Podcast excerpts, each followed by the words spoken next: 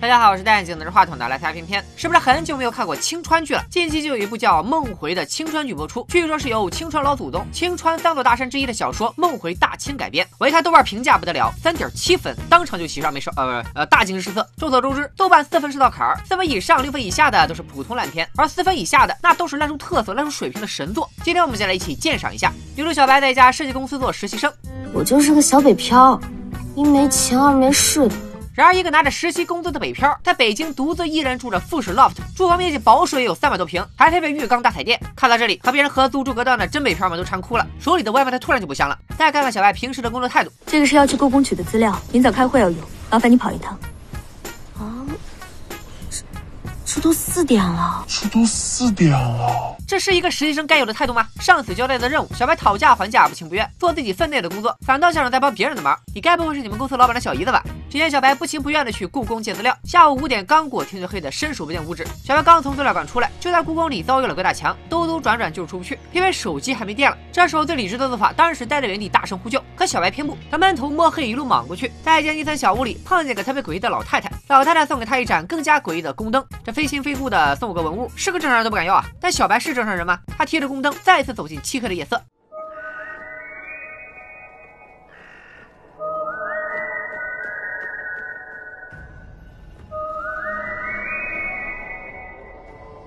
眼看着不出点事都对不起咱这背景音乐，你们猜怎么着？小白他走出来了。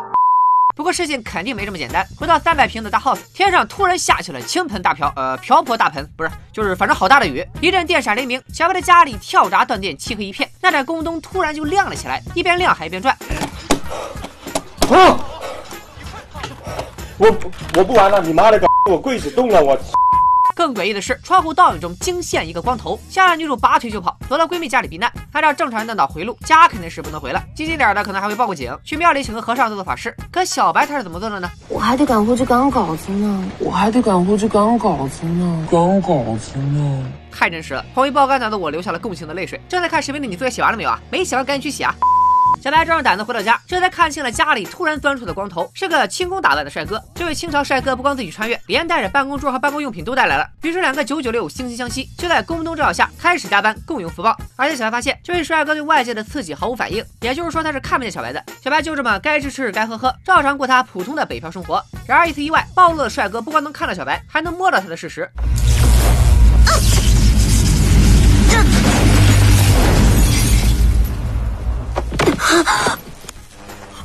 帅哥自称印祥，是康熙帝第十三个儿子，人称十三阿哥。之所以他会穿越到现代，应该就是因为那盏宫灯，他就是连接两人的纽带。按照设定，十三阿哥那边只要一入睡，就会穿越到现代。不过看他现在二十四小时全天待机的架势，在大清的肉身怕是已经睡成了植物人，他一度急疯了。那么问题来了，如果你是小白，面对一个能看能摸，还极有可能是清朝厉鬼的美男，你会怎么做？A. 搬家，B. 报警，C. 请大师前来做法，D. 假装看不见。你们猜小白选什么？他选择 E，和厉鬼谈恋爱，一段腻腻歪歪的爱情就此展开，两人一起聊天追剧，相谈甚欢。在石大哥的指导下，小白的适应能力一日千里，爱情事业双丰收。女主小白没脑子，石大哥也是个铁憨憨，他穿越到未来，四舍五入就是拥有了预知的能力，但他对自己的命运一点都不好奇，也一点都不关心为啥三百年后大清亡了，只顾着体验新奇的现代生活，还和马桶较上了劲。啊，不好意思，不好意思。哎，你家水井为什么这么小啊？等会儿，你先说清楚刚刚有没有喝马桶水。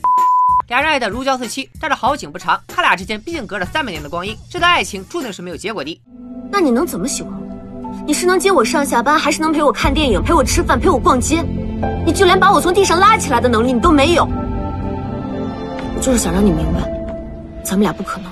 小白这段话道出了每个异地恋都在经历的隐痛，但你既然选择异地，就不应该轻易放弃，也该想想对方承担同样的压力。后来功能熄灭，石大哥再也没出现过，小白又变得茶不思饭不想，满脑子都是他，终于开始研究穿越的奥秘。本来穿越就很不可思议，你就不要纠结穿越的原理，强行解释只能显出编剧的无力。更何况观众想看的是穿越后的甜蜜，难不成你告诉观众想穿越就来雷劈，就真的会有观众去找雷劈吗？我们看看梦回的前辈步步惊心是怎么解释穿越的。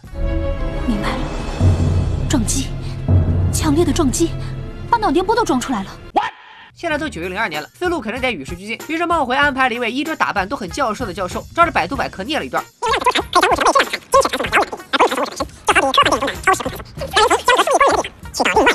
又是量子力学，我现在一听量子力学就头大。说男女主就像两个例子，一纠缠就把男主缠到了现代。但这种纠缠态很不稳定，所以石大哥说没就没。于是女主当机立断，大半夜跑到故宫的一棵据说是石大哥种的树下许愿，相信爱会给他答案。不是你们故宫晚上不锁门的吗？怎么我去的时候五点就清场了？不过这都不重要。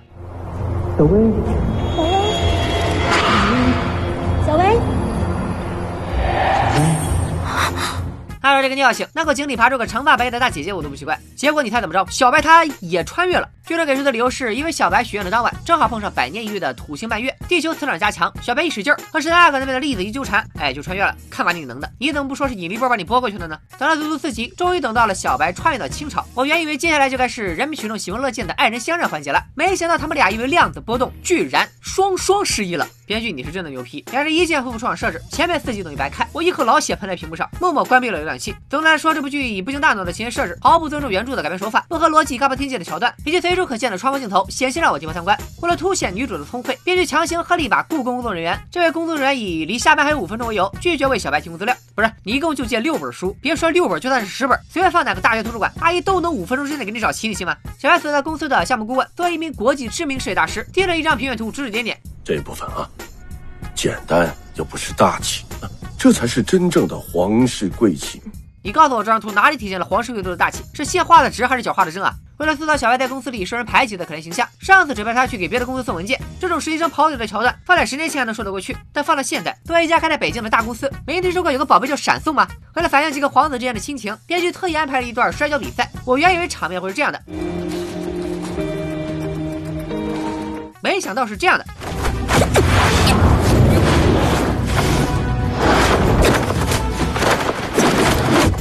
你们这是摔跤还是几只猫在抢猫票价？清朝的摔跤，满语叫不酷。皇室明确规定，皇叔子弟及宗室人员年幼时必须练习摔跤。当时的比赛规则是，双方着短袖交衣，摔倒着地积分输赢，根本不像剧中那么滑稽可笑。小白穿越后作为秀女入宫，现在和阿哥私定终生，并随意进出皇宫。根据《清世祖实录》和大清会典记载的秀女管理制度，小白的所作所为足够掉十字脑袋。更加离奇的是剧中的各种穿帮镜头。小白去故宫资料馆借书，取出的时候是六本，迈出大门手里就剩了三本，还有三本是被你吃了吗？石大哥在小太监的陪同下逛集市，看中一盆花，让小太监付钱。我们慢放就能发现，这小太监压根就没打开钱袋。你俩搁这玩无实物表演呢？小白和石大哥谈恋爱的过程更是极其尴尬，平均十分钟播一次 MV。